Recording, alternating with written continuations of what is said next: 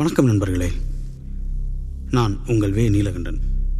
தெய்வ மனுஷிகள் பாட்காஸ்டில் இன்னைக்கு வீரவை சின்னவைன்னு ரெண்டு தெய்வ மனுஷிகளோட கதையை பார்க்கலாம்.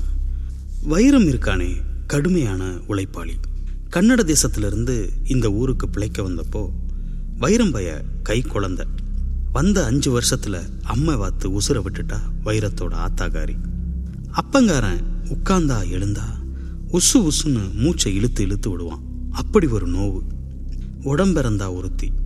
அம்மாவுக்கு அம்மாவா அக்காவுக்கு அக்காவா இருந்து வைரத்தை வளர்த்தெடுத்தது அவதான். அக்காவுக்கும் வைரத்துக்கும் அஞ்சு வயசு வித்தியாசம். வைரத்தோட குடும்பம் பிழைப்பு தேடி வந்தப்போ அந்த ஊர் நாட்டாமக்காரரு அவரோட தோட்டத்தில் கொட்டகை போட்டு தங்கிக்க சொன்னார். அதுக்கு உபகாரமாக வயக்காட்டு வேலை கொள்ளக்காட்டு வேலையெல்லாம் செய்யணும்.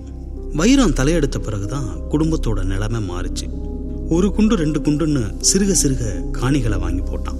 நெல்லு கரும்பு வாழைன்னு சொந்தமா வெள்ளாம பண்ண ஆரம்பிச்சான். மண்ணு அவன் உழைப்பையெல்லாம் பொண்ணா மாத்துச்சு. வீடு வாசல்னு சொந்த காலுக்கு வந்துச்சு குடும்பம்.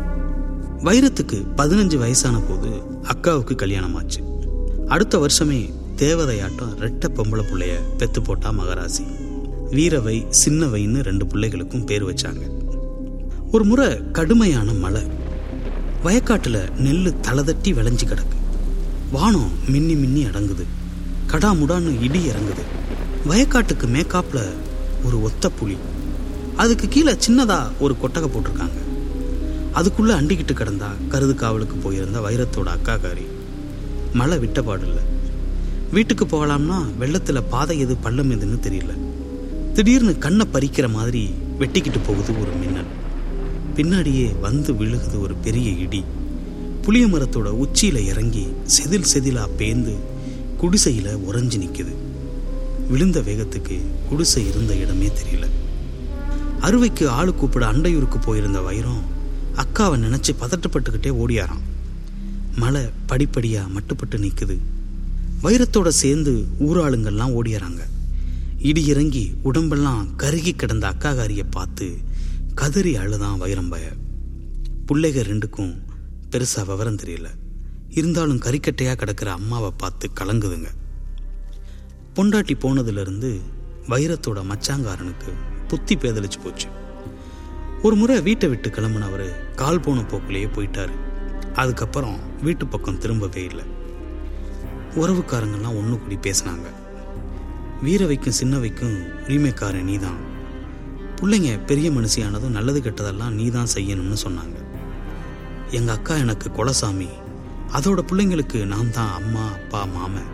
அதுங்களை பத்தி கவலைப்படாதீங்கன்னு சொல்லிட்டான் வைரன் காலம் ஓடிச்சு. மாமங்காரன் தாய்க்கு தாயா இருந்து குழந்தைகளை பார்த்துக்கிட்டான். காசு பணம்னு பார்க்காம வேண்டியது வேண்டாததையெல்லாம் அள்ளி அந்த வீட்டில் கொட்டினான். பிள்ளைங்க ரெண்டும் பெரிய மனுஷியானாங்க. தாமரப்பூ வட்டம் ரெண்டும் விளைஞ்சு நிற்கிதுங்க பிள்ளைகளுக்கு நல்ல விதமாக கல்யாணங்காட்சி செஞ்சு வச்சிடணும்னு சம்மந்தம் பார்க்க ஆரம்பித்தான் வைரம். கன்னட தேசத்தில் இருந்தெல்லாம் வந்து எனக்கு கொடு உனக்கு கொடுன்னு கேட்குறாங்க ஆனால் அவ்வளவு தூரத்தில் பிள்ளைகளுக்கு கொடுக்க வைரத்துக்கு மனசில்லை. பிள்ளைகளும் மாமங்காரனை விட்டு தூரம் போக மாட்டோம்னு அழுகுதுங்க. ஒரு முறை குலசாமி கோயில் திருவிழா. ரெண்டு பிள்ளைகளும் ஒன்று போல உடை போட்டுக்கிட்டு சுத்திக்கிட்டு தெரியுதுங்க. அண்டையூரில் இருக்கிற பெரிய வீட்டுக்காரங்க வைரத்தை கூப்பிட்டு ரெண்டு பிள்ளைகளையும் என் ரெண்டு பயிர்களுக்கும் தாரியலான்னு கேட்டாங்க. வைரத்துக்கு சந்தோஷம். இவ்வளவு பெரிய ஆளுங்க நம்ம பிள்ளைகளை கேட்குறாங்களேன்னு. உறவுக்காரங்களை கலந்து பேசினான். எல்லாருக்குமே சந்தோஷம். அந்த திருவிழாவிலேயே கல்யாணத்துக்கு நாள் குறிச்சாங்க. அடுத்த அஞ்சாவது மாதம் அமாவாசைக்கு நாலாம் நாள் வளர்புறையில் இதே குலசாமி கோயிலில் கல்யாணம். தன் நிலபுலத்தில் முக்கா பங்க பிள்ளைகளுக்கு எழுதி வைக்கிறதா சொன்னான் வைரம். அந்த பருவத்தில் நல்ல மழை ஒரு பக்கம் நெல் தழும்ப தழும்ப கதிர் தள்ளி தலை குனிஞ்சு கிடக்கு. இன்னொரு பக்கம் வாழை கொலை தள்ளி நிற்கிது கத்திரி வெண்டன்னு காய்கறி எல்லாம் சமைக்கிற பருவத்தில் காய்ச்சி தொங்குது. வைரம் வயக்காடே கதின்னு கிடக்கான் அன்னைக்கு நல்ல வெயில். கோழி அடித்து இளங்குழம்பா வச்சு சோறு ஒருத்தியும் குழம்பு ஒருத்தியுமா தலையில் சுமந்துக்கிட்டு வயக்காட்டுக்கு கிளம்புனாளுங்க. வயக்காட்டுக்கும் வீட்டுக்கும் அஞ்சு கல்லு தூரம். ஒத்தையடி பாதையில் நடக்கணும். வீரவையும் சின்னவையும் தனியா இருந்தா கதை தான் இவ ஒரு கதை சொல்ல பதிலுக்கு அவ ஒரு கதை சொல்வா. முதல் கதையை வீரவ போட்டா.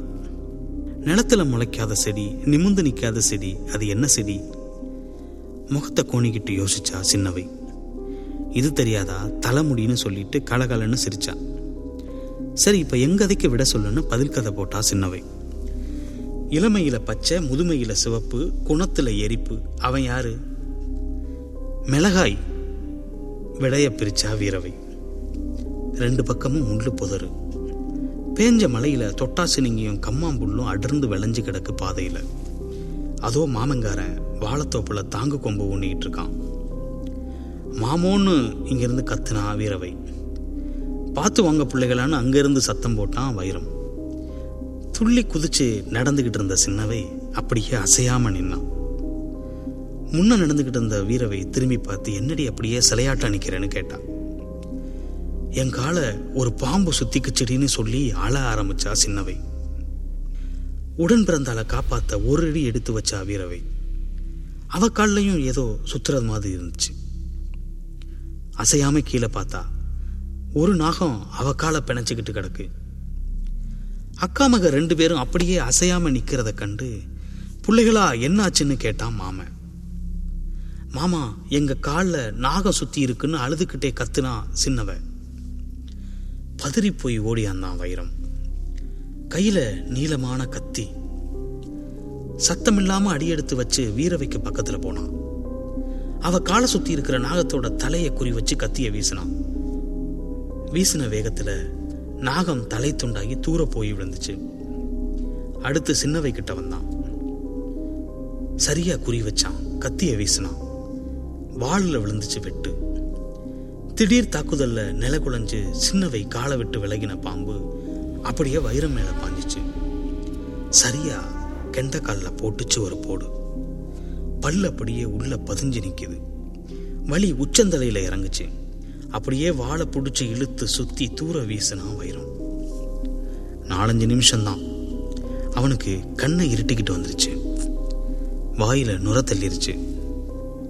பிள்ளைகளையே பார்த்துக்கிட்டு பொத்துன்னு கீழே விழுந்தான். ரெண்டு வெட்டு அப்படியே அடங்கிட்டான் வைரம். கண்ணு முன்னாடி தாய்க்கு தாயா தந்தைக்கு தந்தையா இருந்த மாமங்காரன் விழுந்து அடங்குறத பார்த்து சின்னவையும் வீரவையும் கதறி அழுகுறாங்க. சின்னவை மாமன் தலையை மடியில தூக்கி வச்சுக்கிட்டு மாமா எங்களை தவிக்க விட்டு போயிட்டீலே மாமான்னு அழுகுறா. வந்து ஆறுதல் சொல்லக்கூட அங்க ஆளுங்க இல்லை. வீரவையை கூப்பிட்டா சின்னவை.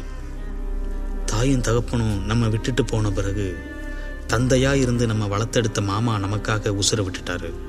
இனிமே எனக்கு வாழ விருப்பம் இல்லை. நீ ஊருக்குள்ள போய் தகவல் சொல்லு. நல்ல வாழ்க்கையை அமைச்சுக்கோ. நான் இங்கேயே என்ன மாய்ச்சிக்க போறேன்னு சொல்லிட்டு மரங்களை ஒடிச்சு அடுக்கி சிதை முட்டினான் தீ திகு திகுன்னு எரிய ஆரம்பிச்சிச்சு. மாமனும் நீயும் இல்லாத இந்த உலகத்துல நான் மட்டும் வாழணுமா? வா ரெண்டு பேரும் மாமா கூடவே போயிடலாம்னு சொல்லிட்டு சின்னவையோட கையை கோர்த்துக்கிட்டு அப்படியே சிதையில பாஞ்சா வீரவை. ரெண்டு பிள்ளைகளையும் நெருப்பு வாரி அணைச்சிக்கிச்சு. தேவதை மாதிரி ஊருக்குள்ள உழவி தெரிஞ்ச பிள்ளைங்க மாமங்கார மேல இருந்த பாசத்துல உசுர விட்டதை நினைச்சு ஊரே கண்ணீர் விட்டுச்சு. தெய்வந்தான் இப்படி அந்த பிள்ளைய உருவத்தில் வந்து வாழ்ந்துட்டு போயிருக்குங்கன்னு எல்லாரும் பேசிக்கிட்டாங்க. அவங்க தீ குளிச்ச இடத்துல சின்னதாக ஒரு கோயில் எழுப்பி கும்பிட ஆரம்பித்தாங்க தூத்துக்குடி பக்கத்தில் மேலக்கல்லூரணின்னு ஒரு ஊர் இருக்கு. அங்கேதான் இப்போ சின்னவையும் வீரவையும் இருக்காங்க. கல்யாணம் குடி வராத ஆளுங்கள்லாம் போய் அந்த பிள்ளைகிட்ட கையெடுத்து வேண்டிக்கிறாங்க. அதுங்களும் ஆசீர்வாதம் பண்ணி அனுப்பி வைக்குதுங்க.